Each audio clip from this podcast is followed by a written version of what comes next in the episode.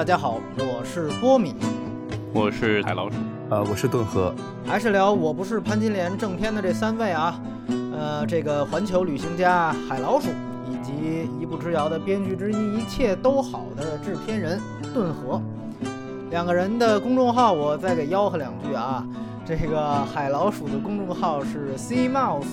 海洋和老鼠这两个单词，顿河的公众号呢是顿的河，其实就是顿河两个字中间加个的，就像那个钢的琴一样的意思啊。这个没听清楚的朋友也没关系，咱看这个推送的文章页里面嘉宾介绍的后面都写的非常清楚了。那么今天马后炮的话题呢是这个之前的这个冯小刚大战万达，其实啊。这真的算是绝对意义上的马后炮了，因为这事儿发生的，至少得有起码一个星期了吧，是吧？哎，当时呢发生这事儿的时候，其实我还没回来，然后，呃，当时好多朋友就留言说啊，说这个你无论如何这事儿值得聊一期啊什么的。我确实呢当时也也关注了一下，呃，感觉确实有话题性啊，然后呢也有热点。呃，如果呢，当时我要是在国内的话，这个真的肯定估计第二天这节目也就也就出了，聊也就聊了。但当时确实是没有办法啊，客观原因。所以想了半天，但是最后想了半天，就是觉得那反正我们这反派影评这正片也才是刚刚聊的，这我不是潘金莲嘛，对吧？呃，要不然呢，这事儿干脆也就跟两位一块聊了就得了。呃，可以说呢，反正也已经应该说没有什么时效性可言了啊，也可能聊不出什么太深的东西，就算纯当满足一下各位听友的这个什么八卦心理吧，啊，没话找话。啊，其实这个事儿经过这么长时间，大家也都应该肯定有了解了，无非就是因为我不是潘金莲，冯小刚与万达集团和我不是潘金莲在关于排片上的一些纷争。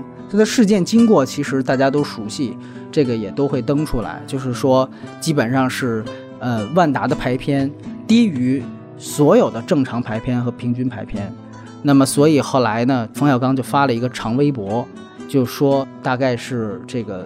怀疑现在的这个 CEO 叶宁是一个小强皮，对吧？那意思就是说，我们都知道是因为华谊兄弟把叶宁挖到了华谊兄弟，所以说万达那边有了一个对于他针对性的一个就是低排片的这样的一个回应啊，一个报复，你也可以这样说。然后 随即啊这个王思聪就站出来，就又有了回应，双方就有了这么几个回合。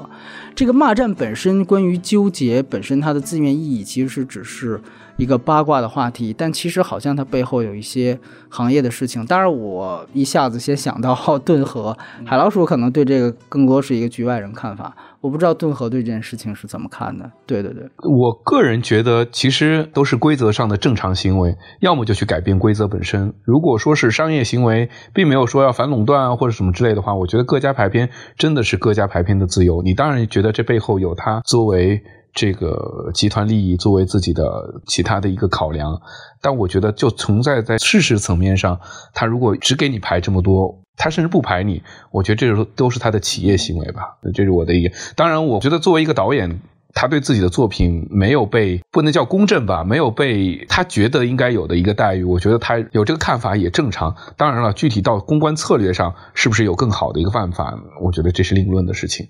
我自己对这件事情其实真的没有那么关心。我觉得说到底，一个作品最后在市场上的表现如何？我觉得还是跟这个作品本身相关。就这个作品，如果艺术性够高的话，它会在奖项上有所斩获。就像不管大家怎么去评价，我觉得这部作品还是完成度很高的。这也是各种声音都有啊。我觉得它能够得到塞巴斯蒂安电影节的肯定，能够入围到金马奖的肯定。我觉得在一个艺术价值层面上，我觉得这部作品确实还是冯小刚导演众多作品中完成度非常好的一部片子。那你说到商业性？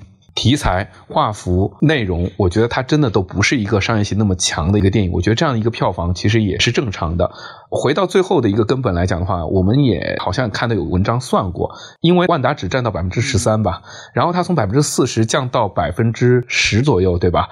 然后它贡献的这个票房有可能的损失算上去的话，也不会为这个电影整个的票房再增加多少。就是这样算来算去，整体票房可能损失了百分之五左右，应该这个数字没有那么夸张，就是这件事情对实际票房的损失不会那么大，这是我的一个意见啊。呃，海老鼠怎么看这件事？哦，我不知道这个百分之五是对怀疑兄弟这样一个算得上重大吗？我觉得当然上市公司还挺大，对，我觉得是挺大。然后我觉得但王思聪说的没错啊，就是说谁都不会跟钱过不去，但我觉得这是有点过不去啊，因为他再怎么放在这个档期里面，把其他的都往后推了，他就是一个挺能捞点钱的，虽然它是个艺术属性的东西。刚才波米也说了，他的预期是五点几亿，五亿，他是五亿保底，五亿保底。你看看现在现在成为这个了，虽然万达不这样做，可他可能也到不了，但我觉得心理上制造的一些伤害还是存在了。然后这个事情呢，我最早看的是钱德勒，他说的是把它叫做小强皮。然后如果我是叶宁，我会怎么想啊？这个事情我我不知道，你们谁有叶宁的朋友，请问谁会看过他的微博？他的回应我真的很关心，被羞辱成这样 啊，让他人家在圈子里怎么混呢？啊，其实这个事儿确实是很有意思。呃，我我还记得两个人的这个骂战的细节，因为当时我还没回来，我都是通过大家转述和像你说的，就是一些朋友圈里朋友写的专栏的标题。我记得当时是两个人有回应，就是当时王思聪回应的那条是获得大家盛赞，嗯，就觉得这次我们还是站在他这一边什么的。但是他的那条微博里边，可能唯一一个问题是什么呢？他就说这个你们。华谊无视竞业条款还是竞业协议？然后他把“竞业”这两个字啊，应该是竞争的“竞”，他写成了爱岗敬业的“敬”。对，哎，这事儿让冯小刚给逮着了。冯小刚回应的时候，就在那儿，就等于算是扮装孙子吧，就是啊。什么还有敬业条款呢？就是爱岗敬业还需要签条款，然后就一一摆出一副那种六爷教育李易峰的那种姿态，就是你啊，你还小，你还提这个呢，跟我就这个那个的，呃，所以我当时我在海外看就完全当个八卦看，呃，说句粗俗点话，我就感觉这就是文盲骂傻逼的感觉，你明白吗？就是这双方就是干嘛呢？这两边，但是呢，呃，因为确实是我很好奇，后来再回去复盘这个事情。我觉得其实背后还是有一些行业意义，呃，我才会去觉得这事儿还值得一聊。我挺好奇的是，我不知道你们两个人是不是也有这样的看法？就确实是不是当初王思聪刚刚回应这话的时候，是不是好像大部分人其实都是对于冯小刚是一个反感的姿态，或者说起码都是站在王思聪或者万达这一边的？你觉得这样的一个现象是为什么？我其实很好奇，我真的不明白。我不是在抛问题，对对对。啊，我我觉得那篇文章写的不好，这是最大的问题。直话直说了，就是就是那个冯小刚的那篇是吧？对啊，咱们这么话话聊吧，咱们其实一个一个公认的一，我觉得就影片本身其实没有对李雪莲投入那么深厚的感情，对吧？对他已经有某深的讽刺在了。第二件事情是李雪莲这个，如果作为串珠子的人来讲，他的行为逻辑，包括他在事实上的法理上也是不合理的。就这两件事情来讲的话，他不具备你作为把自己放在他这个人物上做映射的一个合理性和，对，也不是一个非常有效的一个行为。这是其一了。其二呢，就是这个内容本身来讲，就打蛇没打到七寸上吧。这样的话，在舆论的制高点上，确实是。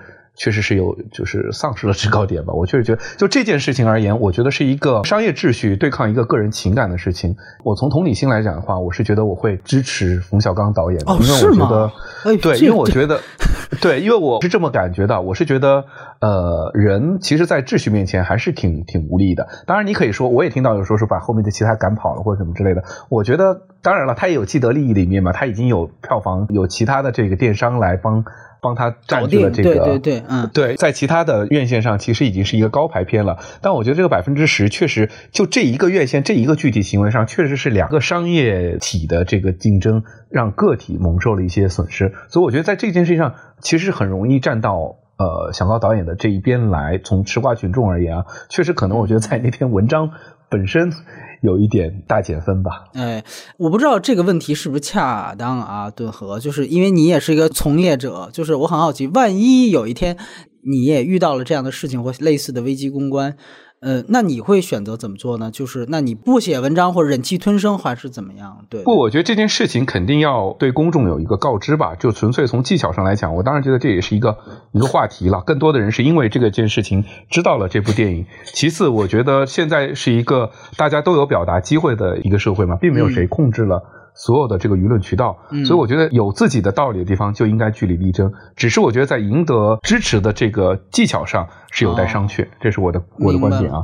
但我也认同万达他这么做有他从商业体的考虑的部分的。嗯嗯嗯嗯。哎，海老鼠这边，你是不是朋友圈当时？我感觉咱俩是基本上一个朋友圈，大家都纷纷为思聪 点赞或者怎么样，好像是这样子是吧？我不知道你你当时是怎么想。你当时在伦敦捉鬼无夜，他十二点发声明还是几点？我我是我是守着的，我也是守，我想看，但没想到水平这么差，我也是没想到这篇有点意外。我以为冯小刚然后阴阴阳怪气的挺有水平嘛，本来认为怎么觉得和今年只要是上升到这种高层层面的和美国大选的水平差不多了，就觉得还还不如我们在这在这聊的，还不如我们在这聊的，就觉得今年那些公共人物都不行，对啊，所以是挺意外的。但是刚才顿河说的对啊，如果说我碰到这种事，我也想据理力争啊，可能我也会压抑不住冲动，就找到刘化，我我跟你睡了，你把我把他给捅了 啊，也会有这种冲动吗？对，开个名单，王健林、王思聪是吧？你觉得这生意值吗？对，呃。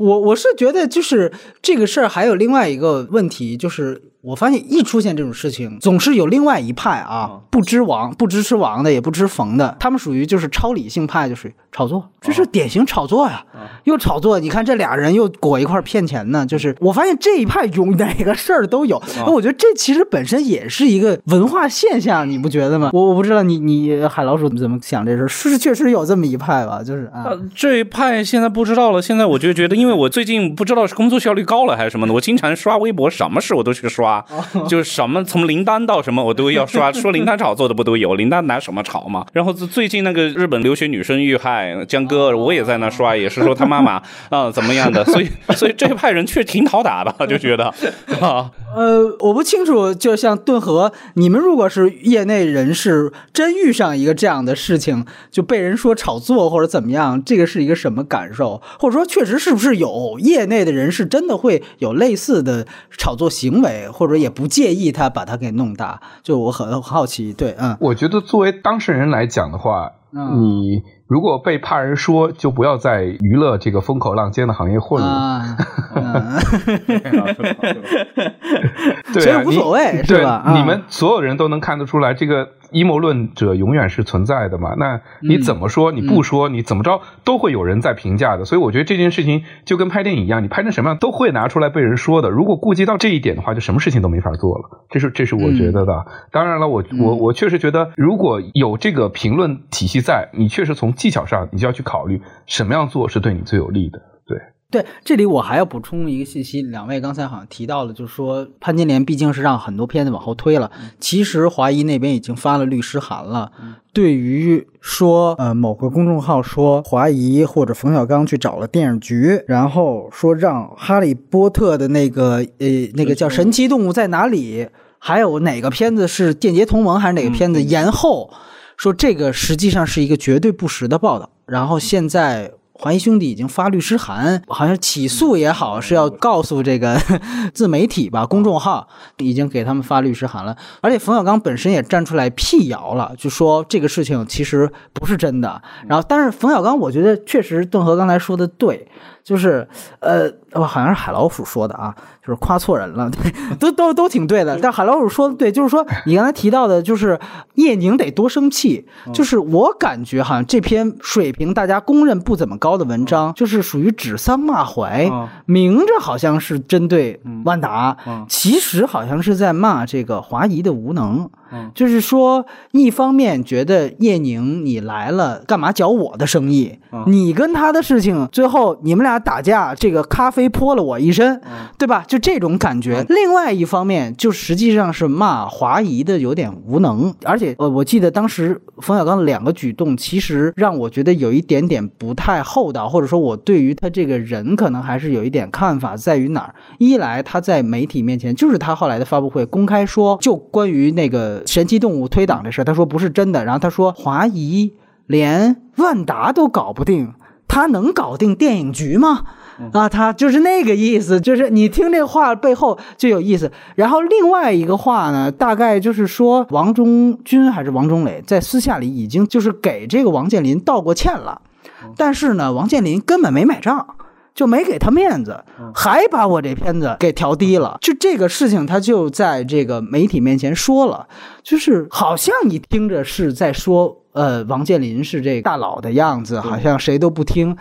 但 你仔细琢磨琢磨，这味儿是感觉华谊就到处给人装孙子，然后也没用，然后是一个非常无能的状态。我这个我就觉得这个话中有话的事情，确实有点太阴阳怪气。我记得就你你说钱德勒，他好像也说了一个事，就感觉冯导好像到现在还是一副受委屈的样子。好像是有这样的，就是虽然和潘金莲的不就是高明首长都指示了，对，这确实你我刚才说了嘛，这属于什么文盲打傻逼，那不就是法盲对傻逼吗？就是就是那样的一个故事吗？而且当然，你最后提到了刚才那封信，我是想说，他好像是不是在模仿当时去年老炮上映的时候啊？应该是六爷的遗书，对他当时是在微博上以人物的口吻写了一封遗书嘛。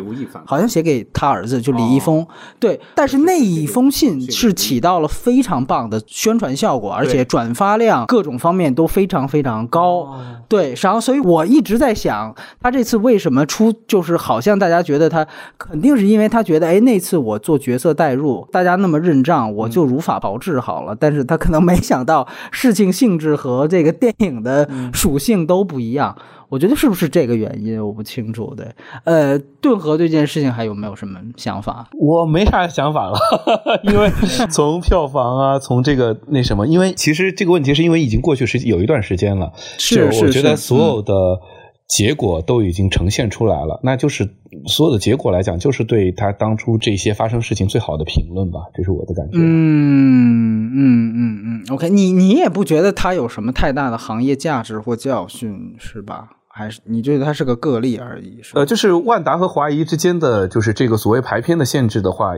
当然也不是这第一部片子，从《路遥知马力》开始就已经有了。对对，就是冯小刚说摇摇滚藏獒就有，藏獒也是。对对对对对。对，那接下来可能会延续到贺岁档，这件事情可能真的还没有结束。不过我觉得，既然院线已经开始是商业制了，对吧？院线都在自己做全行业，所有的行业也都在做院线，那我觉得这可能就是在这个往前高速发展的一个过程中可能会出现的一个情况吧。所以我自己个人在这些事件上的选择，在站个人和站资本家之间，我永远是。选择站个人的，所以我我在这件事情上确实是永远会站这个冯小刚，站这个文章和这个摇滚藏獒的。对，但是我是觉得个人来讲的话，确实就像冯小刚这样的导演的话，他也会遇到这样的问题嘛。一句话来讲的话，我们刚才也讲到了法治社会也好啊，还有这个就是出律师函也好，诽谤也好，我觉得这些事情恐怕是我们今天讨论潘金莲应该最大的意义在于，如果所有的事情都真的按能按法律来办，能解释得了，这事儿就好了。就太棒了，是吧？啊啊啊！民不守法，官不执法，这个才是最可怕的一件事情。对，然后最后我想再问你们俩一个问题啊，就是万达跟冯小刚这件事情。呃，你们的表态，我刚才也听到了。站队，你觉得是这件事情影响到了你们对这个片子本身的评价了呢？还是说你们对这个片子本身的评价，比如说你们真的觉得这个片子拍的不错，所以影响到了？OK，我也要站一下冯小刚，挺一下冯小刚。你觉得有这层影响吗？如果有，你觉得是谁影响了谁？哪个事件影响了哪个事件？我很好奇这事儿。段和老师。啊，我我好像都是我先表态哈，七分也是我先打，突然发现我打了一 打了平均分，我我让 我让海老鼠，我让海老鼠来说，我让海老鼠来说啊，没影响初心哦，我就说。你没影响初心啊，初心没影响啊，那你是不是因为打九分影响了你在这件事情上挺冯小刚？我我也没挺冯小刚，我就觉得我还是分开看啊，就和今年圣丹斯那个导演就是强奸哦，那个一个国家诞生，对对对对对对，那就是这个东西。我虽然我也不能说导演和作品就是要分开看啊。那波兰斯基呢？以前我会有影响，对于导演的个人的人品和作品的关系，我觉得我现在越来越能分开看了。但其实你知道，李安其实是一个正向的影响，就是由于他为人很谦和，所以大家哪怕就他拍砸了，然后就也会觉得这个很棒啊，然后他很用心啊，心疼。啊。那是对，心疼。哎，我靠，这话就不是我，我是说所有的人都在主动心疼。我觉得这事也挺逗的，对对对对对对对，赶快赶快，何老师也心疼一下冯小刚。你到底是因为心疼冯小刚，所以支持了他的潘金莲，还是因为支持他潘金莲心疼了冯小刚？来来来，没有没有，我首先觉得作品和本人当然得区分开来哈，得分得分开来，就是个人言行影响到作品判断。我觉得你用他的是不是这样的初心啊，是他们这样的心思再来判断他作品，我觉得这没意思。但是另外一件事情，我也觉得是很好玩，是我觉得一个导演，我们说就是他拍的作品，其实最后就完全呈现了他的三观和审美。所以我会觉得，就是说，就是潘金莲本身的长和短都已经就是足够说明一切了吧？就是这是这是我的感觉啊。我觉得就具体到什么行业纷争啊，或者这些事情啊，都不会对作品本身有什么影响。嗯。好好，其实我没表态。其实我觉得其实是这样的，就是应该确实应该分开看。我其实一直觉得。呃，万达的这个态度，或者说他的这个，他确实是有点颐指气使，但是好像人家这么做也没有什么错事，对，所以我我感觉好像我是一个看热闹的心态一样，而且我必须要说，可能我跟你们俩都不一样的是，我是知道这个事情在先，所以可能这是我问这个问题的原因，我知道这个事情在先，然后我才看的这个片子，对我前天才看的。那个事，当时已经发生了很久，所以说这个其实我也一直在极力的说这事儿我。得分开看或者怎么样，对，但是好像就像刚才静姐说的，有的时候你会发现，